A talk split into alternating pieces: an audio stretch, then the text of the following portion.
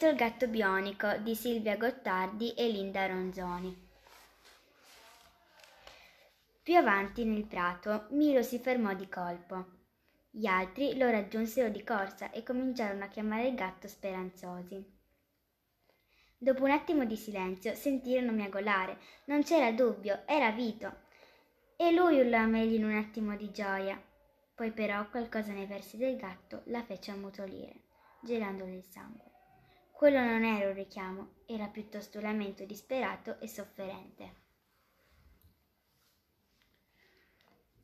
Vito il gatto bionico è un libro divertente, ma in alcune parti molto triste. La morale di questo libro è che bisogna lottare per raggiungere i propri traguardi. Ci tengo a precisare che è una storia vera. Mi è piaciuto tantissimo e lo consiglierei a coloro a cui piacciono gli animali e a chi piace imparare sempre cose nuove.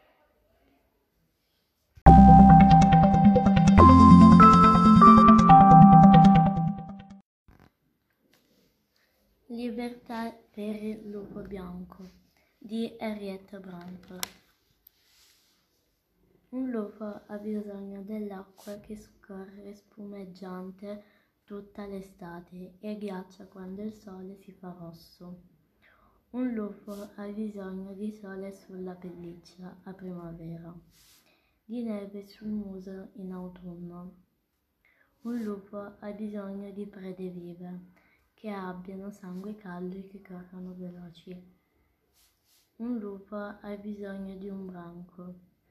Tutto quello che avevo io era una gabbia. Come ero finito in questa gabbia? Dov'era mia mamma? Come mai il branco mi aveva lasciato solo? Non lo sapevo, ma sapevo ululare il mio dolore e ululavo, ululavo sempre. A volte Jess si metteva a ululare con me, buttando indietro la sua testa gialla ridendo.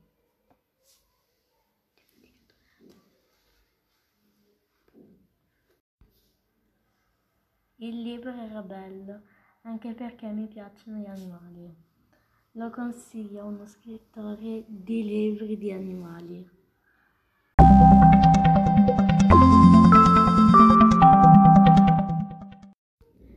L'unicorno e altri animali magici di Margaret Mayo. Il cavallo volante. Pegaso era uno splendido cavallo selvaggio.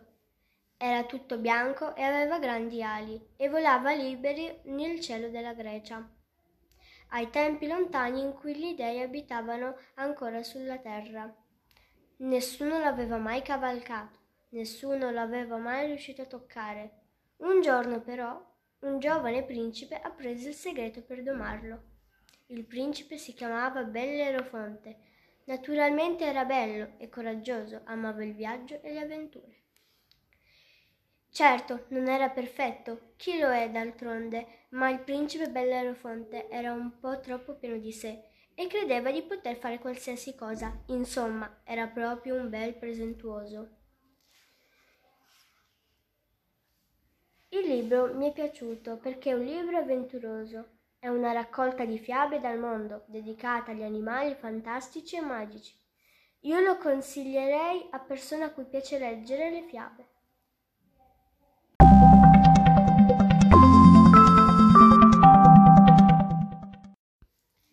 L'occhio del lupo di Daniel Pennac.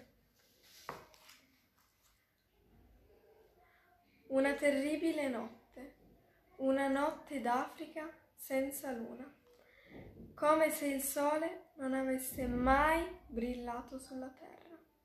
E in più un baccano, grida, galoppate, brevi lampi che scaturiscono da tutte le parti, seguiti da detonazioni come la notte in cui Lupo Azzurro s'era fatto catturare e il crepitio delle fiamme. Luci rossastre e ombre nere chiazzano i muri. La guerra o qualcosa di simile. Incendi dappertutto, case che crollano. Il libro mi è piaciuto perché mi è interessato molto questa storia che riguarda lupi, ma dove vengono nominati anche altri animali. Lo consiglio a tutti i bambini a cui piacciono gli animali.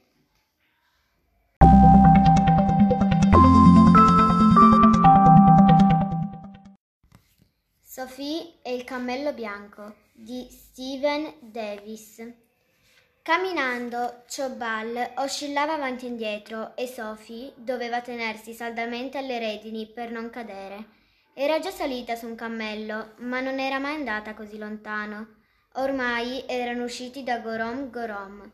Intorno a loro si allungavano le distese di sabbia del Sahara, punteggiate qua e là da piccoli cespugli di acacia. Sophie era preoccupata. Si trovava ai confini di uno, deser- de- di uno, dei più grandi deserti del mondo e nello zainetto aveva soltanto una bottiglietta d'acqua e un casco di banane. Non solo, il suo compagno di viaggio era uno strano ragazzo di nome Ghidado che non andava nemmeno a scuola. Le aveva detto che il villaggio non era lontano, ma erano in viaggio già da due ore. Che cosa avrebbe detto papà se l'avesse vista in quel momento? Gli si sarebbero appannati gli occhiali, come succedeva quando era arrabbiato? L'avrebbe sgridata? Probabilmente le avrebbe ripetuto per l'ennesima volta la storia di Fatimata Tambura, che si era persa nel deserto. Alla fine, per sopravvivere, la povera ragazza aveva dovuto masticare radici d'acacia. Mai scherzare con il Sahara, sentenziava suo padre. Il libro mi è piaciuto tanto perché parla di avventure e di animali. Lo consiglio alle persone appassionate di animali e alle persone appassionate di avventura del deserto del Sahara.